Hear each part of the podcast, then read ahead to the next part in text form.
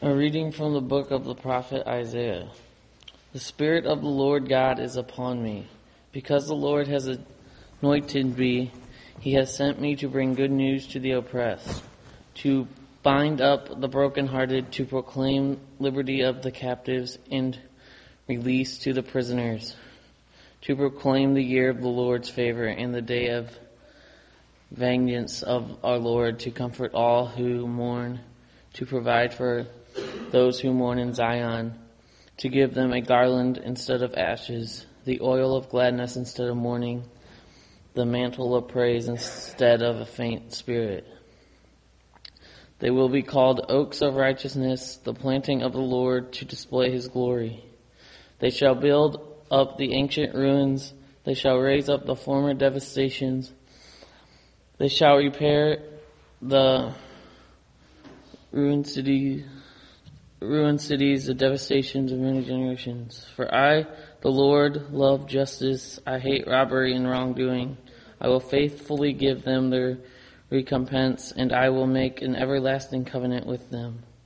Their descendants shall be known among the nations, and their offspring among the peoples. All who see them shall acknowledge that they are a people whom the Lord has blessed. I will greatly rejoice in the Lord. My whole being shall exult in the Lord, in my God, for he has clothed me with the garments of salvation. He has covered me with the robe of righteousness. As a bridegroom decks himself with a garland, and as a bride adorns herself with her jewels. For as the earth brings forth its shoots, and as a garden causes what is sown in it to spring up, so the Lord God will cause righteousness and praise to spring up before all the nations. Hear what the Spirit is saying to God's people. Thanks be to God. A reading from Paul's first letter to the church in Thessalonica. Rejoice always, pray without ceasing, give thanks in all circumstances, for this is the will of God in Christ Jesus for you. Do not quench the Spirit, do not despise the word of prophets, but test everything, hold fast to what is good, abstain from every form of evil.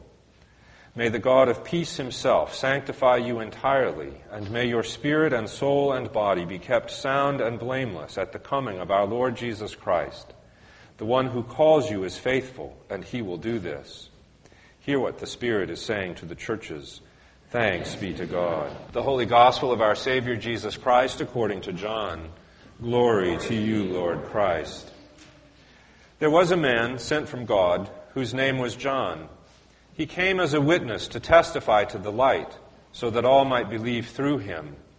He himself was not the light, but he came to testify to the light. This is the testimony given by John when the Jews sent priests and Levites from Jerusalem to ask him, Who are you? He confessed and did not deny, but confessed, I am not the Messiah. And they asked him, What then? Are you Elijah? He said, I am not. Are you the prophet? He answered, No. Then they said to him, Who are you? Let us have an answer for those who sent us. What do you say about yourself? He said, I am the voice of one crying in the wilderness, Make straight the way of the Lord, as the prophet Isaiah said. Now they had been sent from the Pharisees. They asked him, Why then are you baptizing, if you are neither the Messiah, nor Elijah, nor the prophet? John answered them, I baptize with water. Among you stands one whom you do not know, the one who is coming after me. I am not worthy to untie the thong of his sandal. This took place in Bethany across the Jordan, where John was baptizing. The Gospel of the Lord. Praise to you, Lord Christ. Be seated, please. Dan and Evelyn Smith um, have just recently spent a month in Lui in Africa. Um, Dan is the canon to the ordinary and went over to um, meet with Bishop Stephen, um, who had been elected, to kind of work out um, sort of how the, the relationship would go with the new bishop. And Evelyn, um, Dan's wife, went to teach English. She had taught uh, English to some of the pastors a few days when we were there the last time, and um, many of them wanted to learn English even better. And so she agreed to come over and teach English. She was also teaching English to a group of women, um, pastors in the morning, um, women in the afternoon. And the women at one of the sessions asked her, Please, when you get back to America, send us a picture of Jesus. She wisely declined to do that. Um, it's wrong on a whole bunch of levels. First of all, if she sent a picture from here, it would almost certainly be a white Jesus, which would make no sense in, in Africa. Secondly, it assumes that they don't know what Jesus looks like. And thirdly, it assumes that we do. All of these things are wrong assumptions. So she said, No, I won't do that.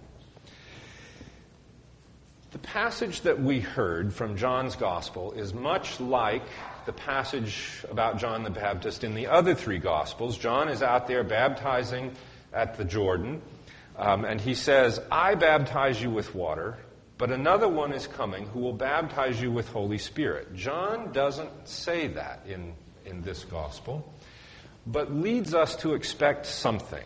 The construction in Greek, John the Baptist says, I myself baptize you with water, and you would expect then a contrastive phrase, but he will do something different. Instead, he says, Among you stands one whom you do not know.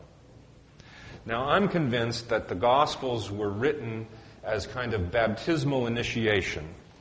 Think of hearing them for the first time as a new Christian the Christians guarded their, their mysteries very carefully, so you didn't hear the gospel until you had been baptized. So you've been baptized, and now you're hearing the gospel read from cover to cover for the first time. And you come across this little story very early in John's gospel. You've just been through the water.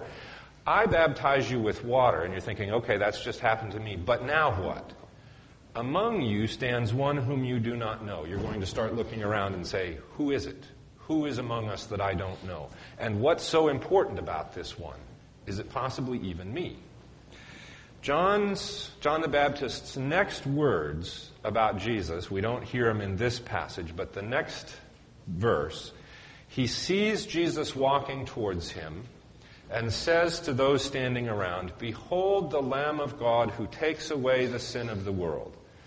So you've kind of had your interest piqued who among us, who is this that's standing among us that I don't know?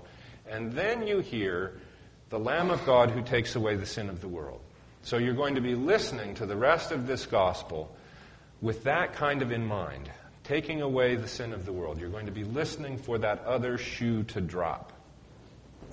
And you won't get it until the very last chapter of John's gospel. After the resurrection, Jesus shows up the room is locked, the disciples are in the room. Jesus shows up, breathes on the disciples, and says, Receive Holy Spirit. The sins of whoever you forgive, they are forgiven them. The sins of whoever you hold on to, they are held on to. Oh, it's us. We're the ones responsible for taking away the sins of the world. Ooh, didn't know that's what I was getting into when I got baptized. Now what do I do? Among you stands one whom you do not know. Matthew's gospel has it the other way around that the Christ is out there and we don't recognize it. The, at the last coming, um, the king separates the sheep from the goats and says to the sheep at his right hand, Come enter into the kingdom of my Father. When I was hungry, you fed me. When I was thirsty, you gave me to drink. When I was naked, you clothed me. When I was in prison, you visited me. And they say, When did we ever see you naked or hungry or thirsty? And he says, Inasmuch as you've done it to one of the least, you've done it to me. So for Matthew, the unrecognized Jesus is out there in the people that we serve. For John, the unrecognized Jesus is us. Oh, I didn't realize that that was my responsibility. So I asked you to think about things that discouraged you. It's easy to get discouraged if we think that we're responsible for the salvation of the world, right? Um, we have to feed the hungry. We have to clothe the naked. We can give all the food we want to feed my people, and there's still going to be hungry people. There's still going to be people homeless. How can we go about it? Isaiah, the, pro- the passage we heard from the prophet, God says to the prophet, You declare the year of the Lord's good favor. You declare release to the captives. You declare the restoration of what's been devastated. Ooh, that's us. But this was written to a group of people who have just come back from Babylon. They're in Jerusalem. It's just in shambles around them. And God is saying, This has already happened. Declare it. Paul, in the letter to the Thessalonians, is writing to a group of people who are awaiting the last coming and are discouraged that it's delayed. And he gives them some very simple advice Rejoice always, pray without ceasing, give thanks in everything. It's all been done. Don't quench the spirit, don't despise prophets. Just live together in the way that you do, paying attention to what you need to be paying attention to, and these things will happen. Who is standing among us? Among you stands one whom you do not know. Who is it? Could it be me? Could it be us? In Advent, we slow down and wait for the coming, both Christmas and that last coming. And here we discover that who we're looking at, looking for, may be ourselves. Easy to get discouraged. But God is doing these things. We have what we need. Rejoice always. Pray without ceasing. Give thanks no matter what, because these things are happening. And we're doing it. The sins of whoever you release, they are released. The sins of whoever you hold on to, they're held on to. Among you stands one you do not know. Which one? Who is it? Behold the Lamb of God. Amen.